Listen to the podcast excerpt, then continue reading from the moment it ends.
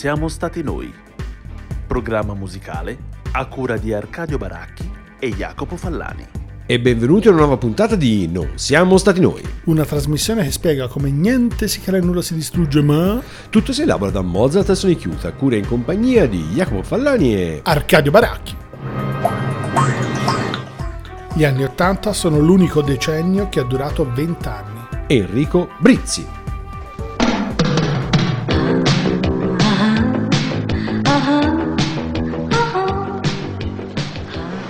Guarda, sono proprio indeciso, sai, non so mica che macchina comprarmi.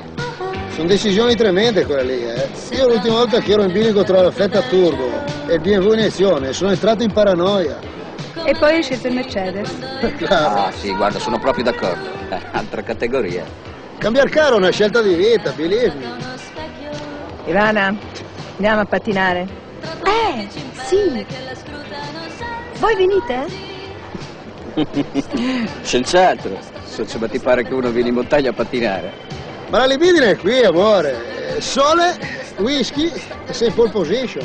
Andate avanti voi, dai che vi raggiungiamo poi. Vai, vai. Con una citazione dell'immortale autore di Jack Frusciante uscito dal gruppo e soprattutto con un eh, cameo di Guido Nicheli, il più famoso Cumenda di tutta una serie di film abbastanza discutibili degli anni Ottanta, vacanze di Natale, vacanze sulla neve, vacanze a Miami, quello è dopo. Insomma, vacanze. Vacanze, esatto, e vacanze commenda, diciamo tutto questo per farvi presente che questa puntata non siamo stati noi dedicata ai favolosi anni 80. Riprendete i vostri Timberland e i vostri Moncler perché è tutta una puntata, diciamo, sul segno del scusate, sto prendendo a calci il microfono, tutta una puntata nel segno della nostalgia. In realtà non è vero, non è che noi siamo particolarmente amanti degli anni 80 e di- di- e del lato adolescenziale visto che eravamo bimbetti, ma perché appunto da un punto di vista musicale è stato un periodo sicuramente fertile, soprattutto per chi come noi ama le contaminazioni, i passaggi senza soluzione di continuità tra un genere e l'altro, un'ispirazione e l'altra, un'estetica e l'altra. Quindi perché non celebrare al di là del craxismo, del pentapartito e di, di- di- di tutta una serie di ehm, crisi terribili politiche, economiche, tipi di quegli anni, perché non celebrare l'arte appunto degli anni Ottanta? Arcadio. Partiamo da un autore che è considerato forse l'ultimo della grande scuola francese di composizione, Henri Dutier. Il brano che facciamo sentire in realtà è a cavallo con la fine degli anni 70 e i primi anni 80. L'autore che eh, insomma diciamo che in rapporto a quello che eh, alcune volte è stato riferito dal suo antagonista, cioè Pierre Boulez, ha avuto un successo, dire, più modesto, anche perché Boulez ha fatto dire- è stato direttore d'orchestra. Cioè, nonostante diretto- l'odio era imperituro. No, penso sì che ci fosse un certo contrasto, ma questo insomma è abbastanza normale in- nel- come in tutti i settori, ovviamente ci siano ovviamente forti contrasti fra eh, personaggi che si aggirano nello stesso ambito, nello stesso periodo. Nel caso di DTA abbiamo scelto un brano che eh, in qualche modo rappresenta, eh, intanto è quasi un- è praticamente un programma perché eh, prende spunto alla notte stellata di Vincent van Gogh. Il titolo sarebbe Timbro, spazio, Timbri, spazio e movimento, poi in realtà insomma il, il- ovvero la notte stellata, per cui insomma i riferimenti sono ovviamente diretti. Quello che ci interessava è che fondamentalmente è un compositore dei primizi del Novecento che non disdegna ovviamente, eh, oltre di seguire quella che è la grande scuola francese, che in qualche modo parte da Debussy, o perlomeno insomma prosegue attraverso questo grandissimo compositore, non disdegna però anche di, eh, insomma, di toccare dei riferimenti con Bela Bartok e con Stravinsky, due autori che peraltro insomma in ambito anche francese e nel caso in particolare di Stravinsky, insomma hanno bazzicato fortemente nei primissimi decenni del Novecento. Vi facciamo sentire questo brano, vi diciamo qualcosa di più articolato successivamente. Si tratta di Henri Dutier, Timbre Space Mouvement o La Nuit Étoile, un brano del 1978, poi ha avuto delle rielaborazioni successive, ma qui è con eh, la direzione di Ludwig Morlot e la Seattle Symphony Orchestra.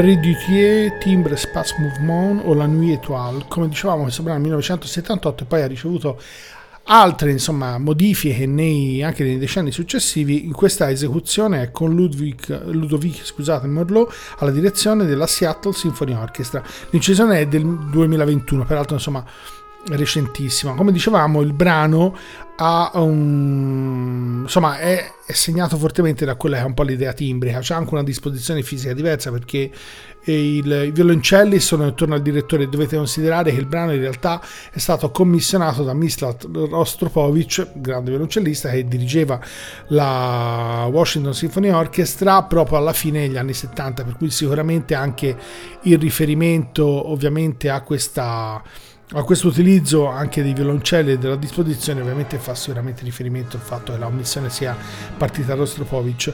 E diciamo che la parte orchestrale, la parte timbrica con grandi parti di solo, con questa grande for- eh, presenza dei fiati fa sì che insomma come, eh, come articolazione da un punto di vista proprio anche orchestrale sia assolutamente particolare. Una delle cose che spesso accade eh, insomma, in generale a chi affronta il repertorio, anche solo storicamente, la storia musica, è quello di arrivare prima del Novecento e non toccare assolutamente tutta quella che è la parte della seconda metà del Novecento. E effettivamente più uno legge, studia, vede, anche solo con questa puntata sugli anni 80, le, le, cose che ovviamente puoi scoprire nello stesso periodo sono enormi e Dutier sicuramente è stato un po' un compositore che è un po' legato come idea agli anni 50 e 60, ma in realtà ha un excursus anche nell'ambito musicale un po' considerato che va benissimo ben oltre e arriva agli anni 80-90 e ai primi del 2000.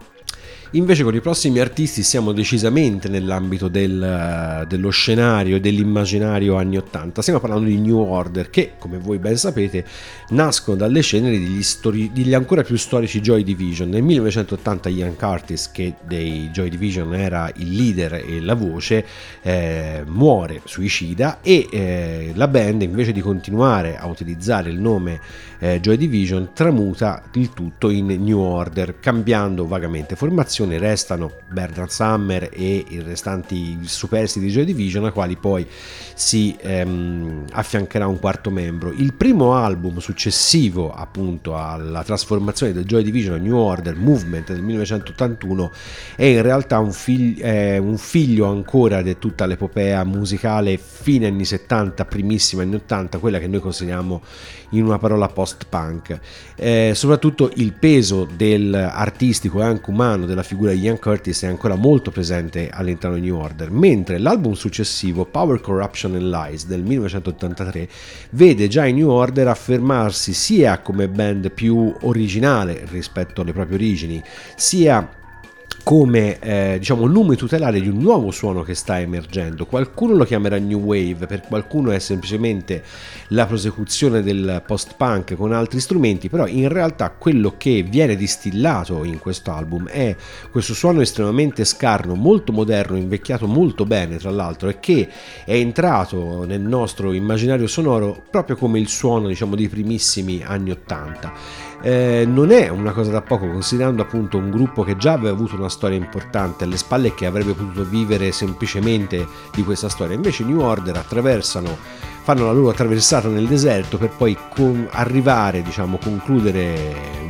musicalmente in un nuovo eh, completamente in un nuovo scenario. Quello che ci dobbiamo ascoltare in questo caso è la, il brano che apre Power Corruption and Lies, si tratta di Age of Consent New Order.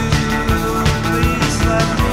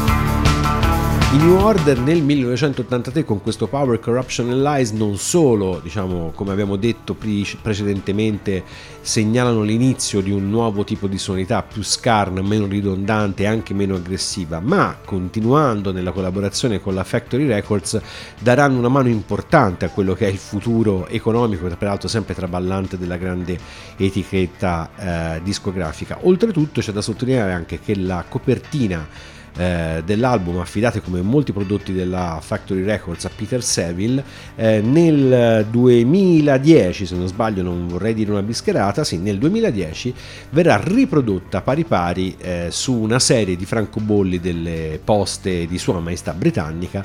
Questo sia per omaggiare eh, i New Order ma soprattutto per omaggiare Peter Seville che come voi sapete è stato un grande designer e soprattutto un pazzo completo per quanto, arriva, per quanto constava appunto la produzione di copertine.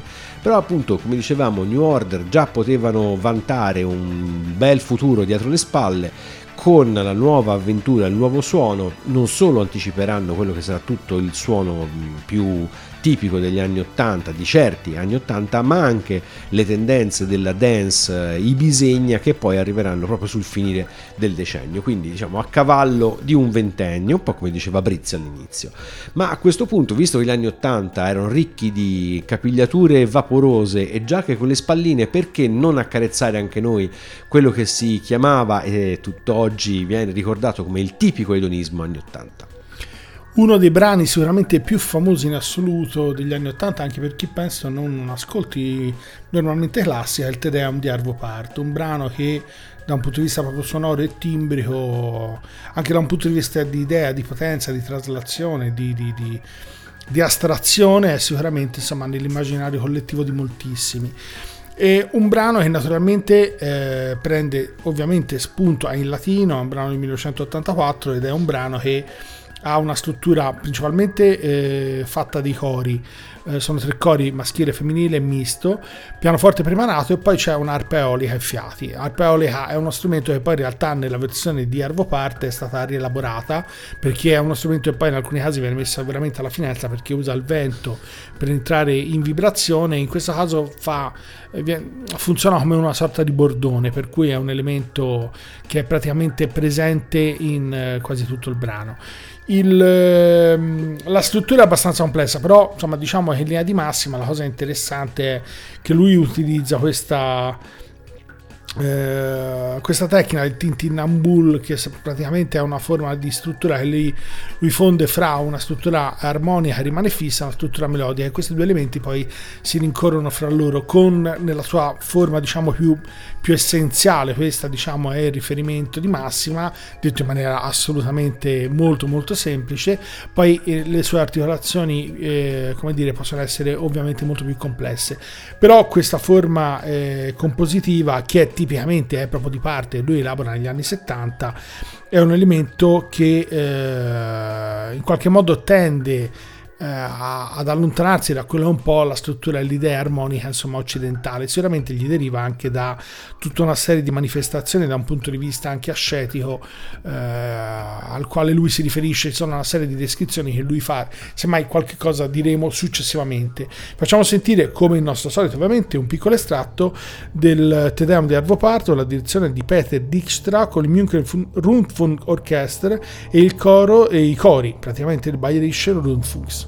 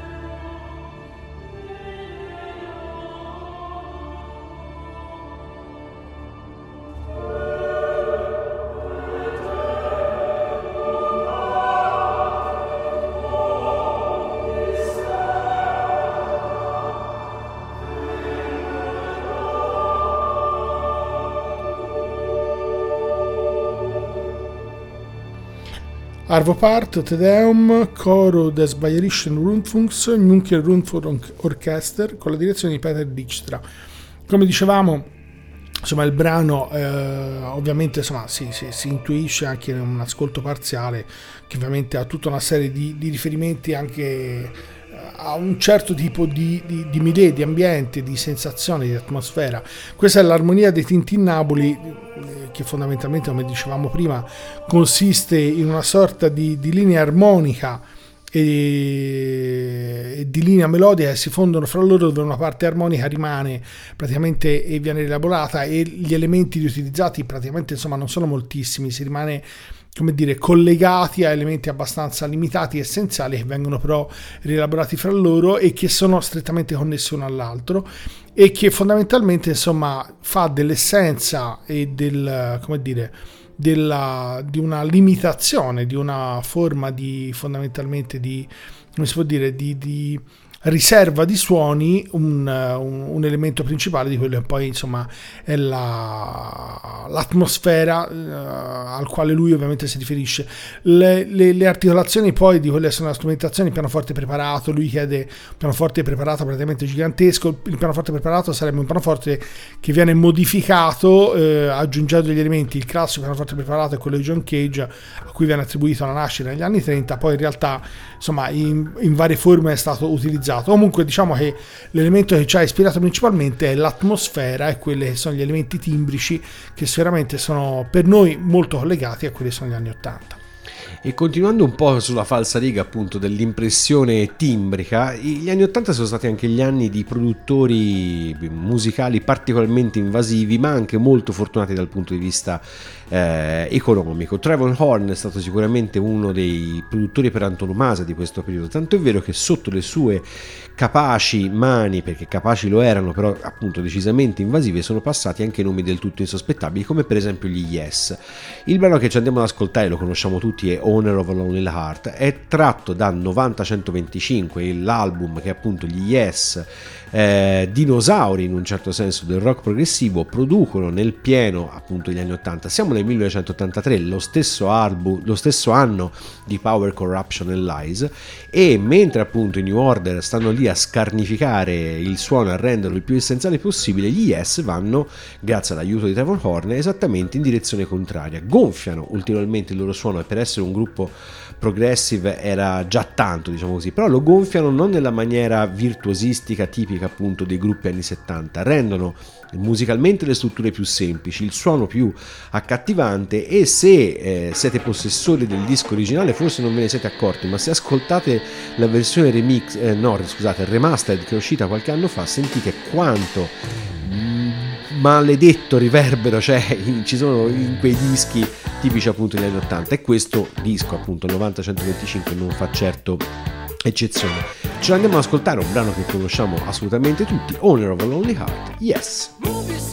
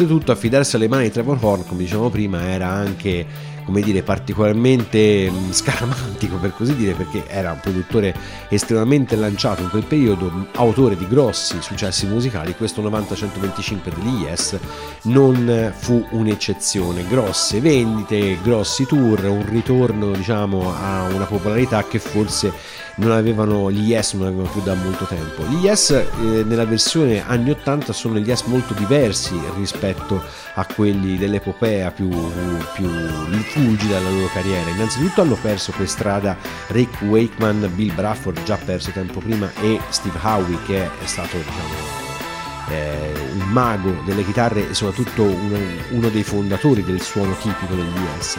Quindi mantenendo dei soci fondatori sostanzialmente John Anderson e comunque il grande Chris Squire. Però intorno a questo duo sostanzialmente si va a riformare un gruppo con un suono completamente diverso e come dicevamo assolutamente immerso in un tipico fulgore anni 80. A chi piace, a chi non piace, però sta di fatto che questo brano ancora ce lo ricordiamo tutti.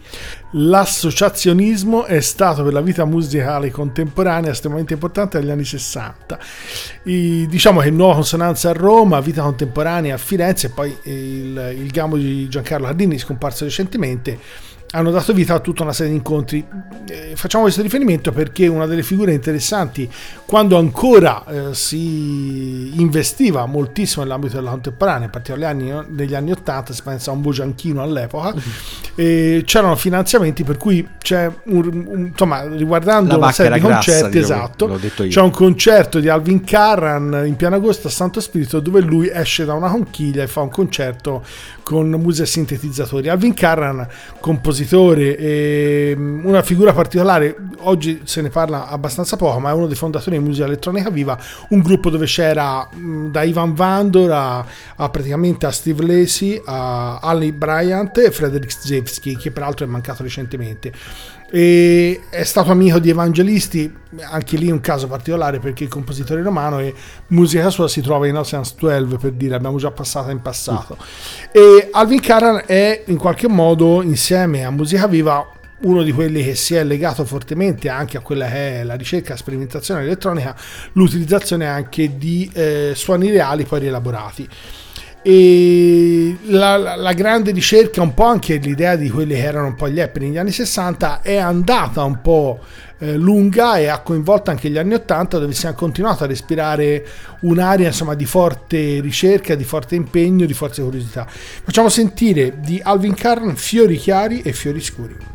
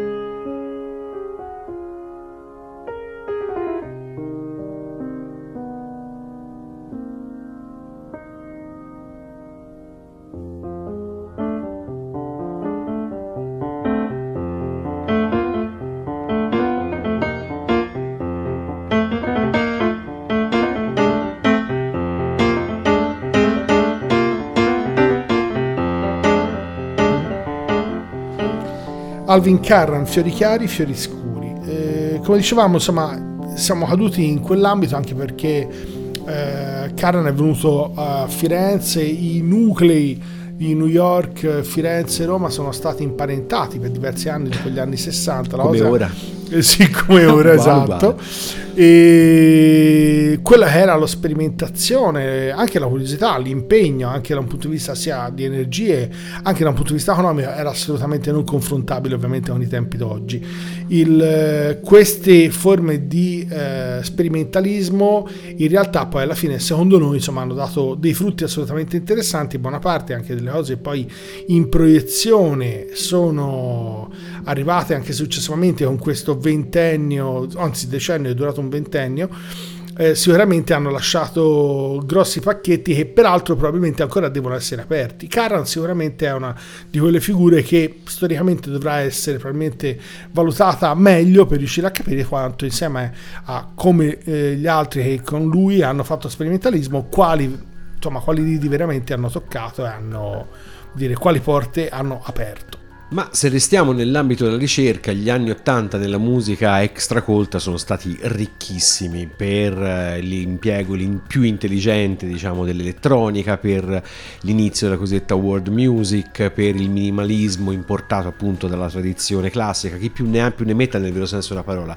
È difficile eh, fare una selezione per un passaggio singolo, passaggio musicale senza commettere qualche errore di omissione del quale chiaramente ci scusiamo sin da subito, però tra le varie cose i Talking Heads mo- meritano un posto diciamo d'eccezione. Perché innanzitutto sono un po' come New Order, anche se su scala un po' diversa, gli iniziatori di un certo tipo di suono. E, e so, so, soprattutto ai Talking Heads va riconosciuta la capacità di aver intuito il potenziale non solo danzereccio, ma anche intellettuale e danzareccio della musica black. Tanto è vero che Remaining Light, il loro album del 1980, è col tempo è diventato un classico, insieme a Fear of Music eh, sono proprio i dischi che hanno cementato la fama dei Talking Heads ancora oggi. Ma il punto è che è un disco talmente bizzarro, talmente meticcio da un punto di vista sonoro da avere indispettito contemporaneamente sia le radio, diciamo quelle specializzate in musica bianca e pop, sia quelle specializzate in musica black, funky, blues e quant'altro.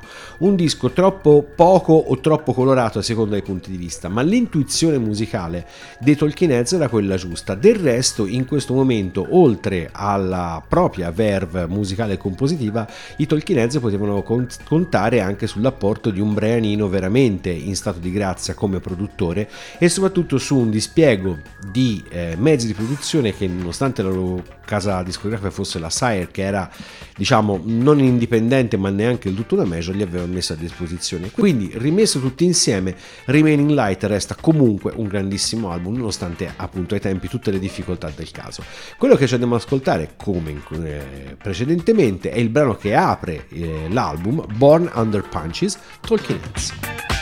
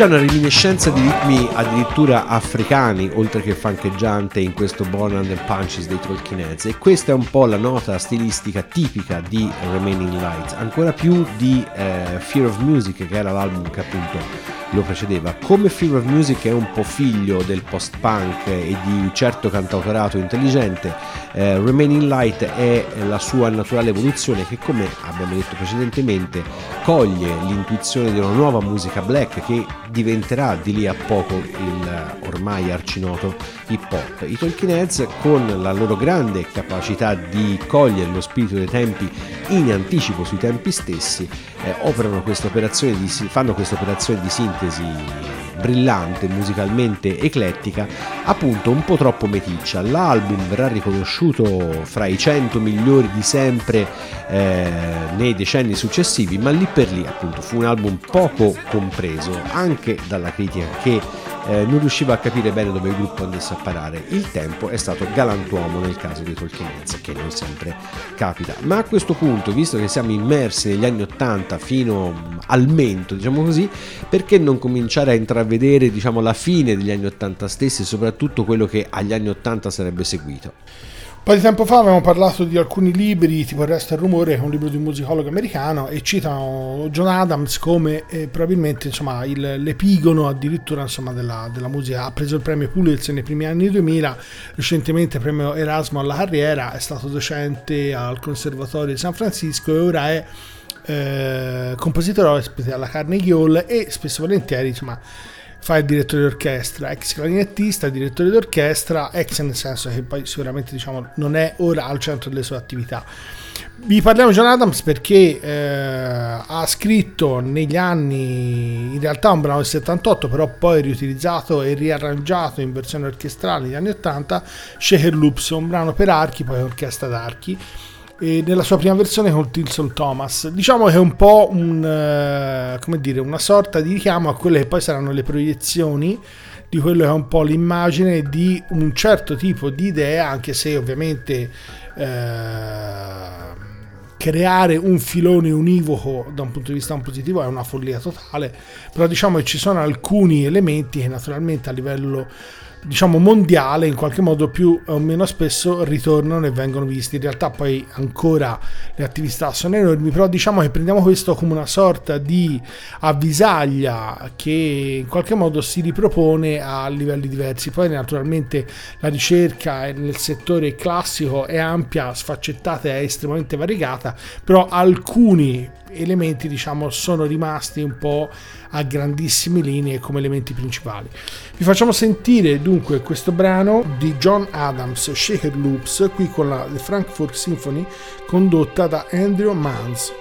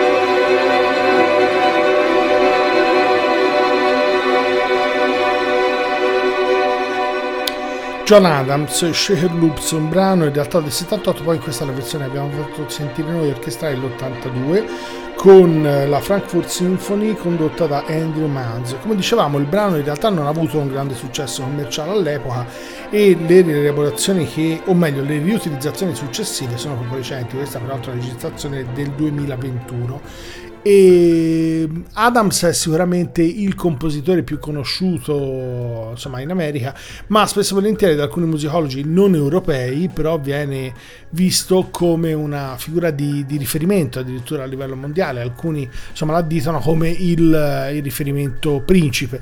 Poi in realtà questo insomma, è ovviamente ampiamente contestabile, però la cosa sicuramente interessante è il fatto che alcuni elementi ritornino e spesso e volentieri vengono utilizzati anche diciamo in quelli che sono gli ascolti che spesso uno anche più o meno in maniera distratta può fare.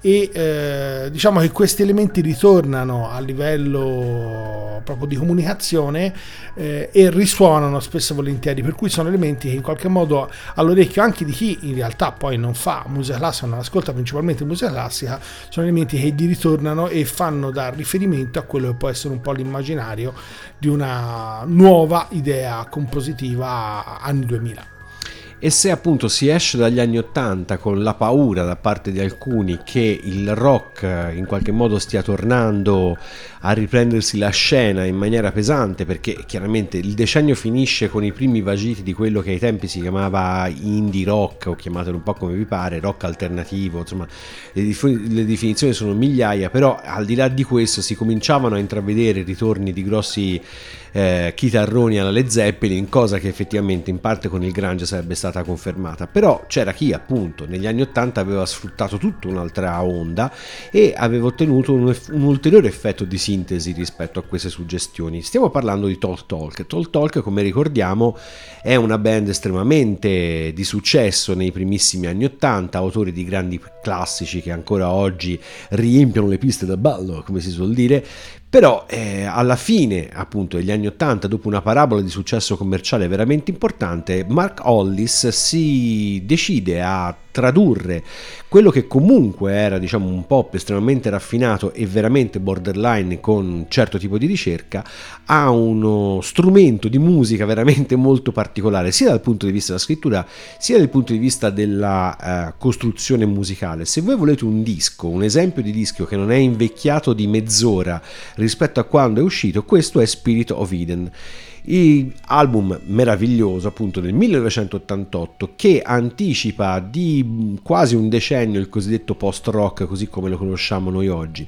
Eh, appunto atmosfere minimaliste ma non nel senso degli iniziali New Order. Qui il minimalismo deve essere veramente inteso nel senso di pochissimo materiale ma estremamente denso da un punto di vista poetico e una costruzione eh, sonora che ricorda i, i Radiohead ma in anticipo appunto del, degli stessi di perlomeno un decennio abbondante. Questa era stata tanta lungimiranza da parte di Hollis che appunto è venuto a mancare abbastanza recentemente aveva veramente intravisto un pezzo di futuro, tanto è vero che questo disco e anche il suo successore Left in Stock saranno ricordati dalle generazioni successive come dei veri e propri punti di ispirazione imprescindibili per chi vuole eh, cercare in qualche modo di superare i bicordi tipicamente rock e hard rock. Ci andiamo ad ascoltare il brano che praticamente dà il titolo all'album stesso Eden Talk Talk.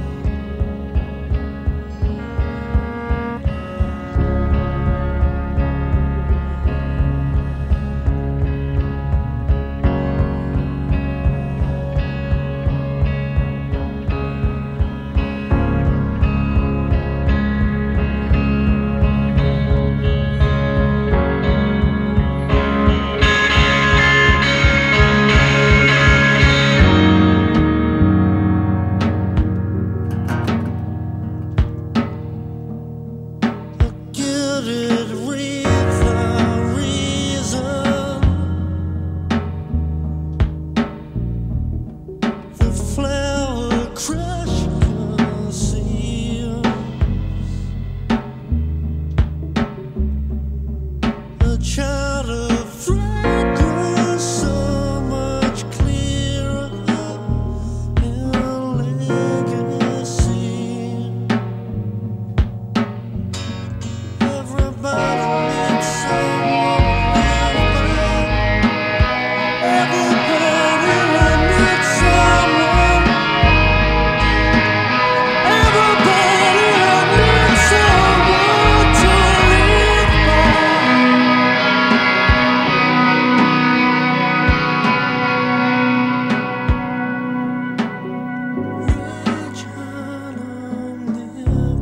Già la, dalla strumentazione con queste chitarre aeree, effetti a più non posso, ma discreti, la tromba con la sordina, insomma un immaginario che riuniva certa musica acustica con il jazz, con certe elettroniche intelligenti, già questo descri- potrebbe tranquillamente descrivere un disco in procinto di uscire nei prossimi mesi. In realtà, come dicevamo, stiamo parlando di un disco uscito nel 1988, Spirit of Eden, chiaramente disco di praticamente nullo successo commerciale, molto presto dimenticato ai tempi, ma destinato a riemergere perlomeno un decennio più tardi, no, perlomeno più di un decennio più tardi, anzi.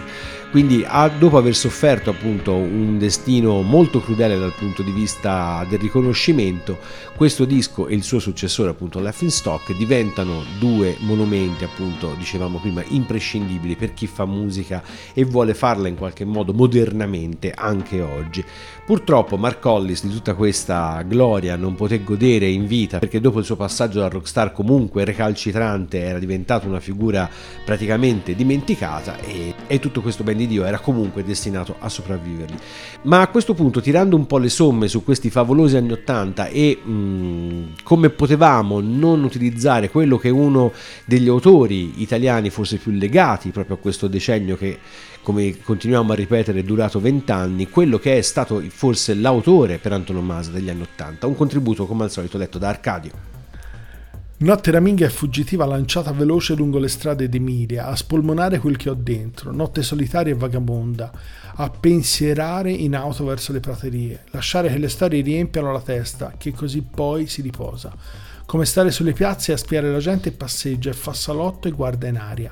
Tante fantasie, una sopra e sotto all'altra, però non s'affatica nulla. Correre allora. La macchina va dove vuole, svolta su e giù dalla via Emilia, incontro alle colline, alle montagne, oppure verso i fiumi e le bonifiche e i canneti.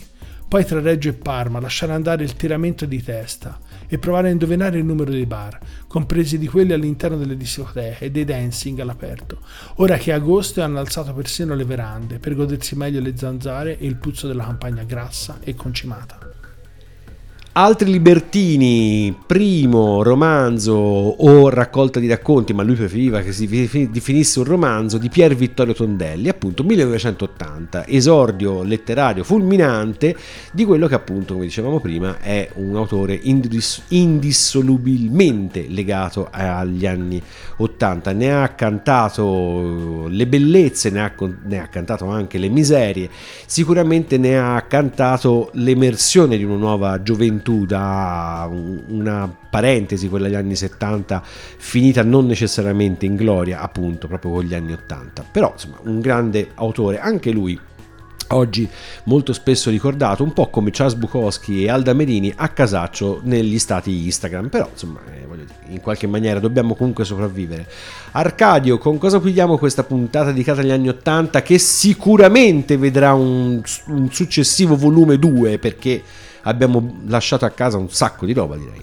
E siccome abbiamo ravanato intorno a Philip Glass, alla fine siamo andati a Mishima, una colonna sonora insieme a Glass, registrata dal Kronos Quartet nel 1985. Siamo oscillati insomma su vari brani. Nel mezzo del decennio. Proprio. Esatto, Bravi. spaccato potevamo fargli un Koyani Scazzi poco prima o un, un, dire, un quartetto Kronos per un Dracula dell'ultima ora, ma invece no, abbiamo scelto una cosa del 1985. Esatto, perché tutte le cose che ci piacevano di Glasso erano o poco prima degli anni 80 o, poco, dopo, quindi abbiamo beccato Non penso la... vabbè. Anche perché insomma, Glass e Kronos Quartet sono un po' come, che ne so, pane e Nutella, cioè eh, il top Pere e formaggio. Eh? Pere e formaggio. Pere e formaggio, esatto. Per queste pere e formaggio, per quest'oggi è tutto. Pere e formaggio anni 80, chiaramente come le pennette alla vodka. Eh, vi salutano Jacopo Fallani e Arcadio Baracchi. E ricordate che se quello che avete ascoltato questa volta vi fosse sembrato particolarmente strano, è colpa dei tortellini alla panna con i piselli o col prosciutto.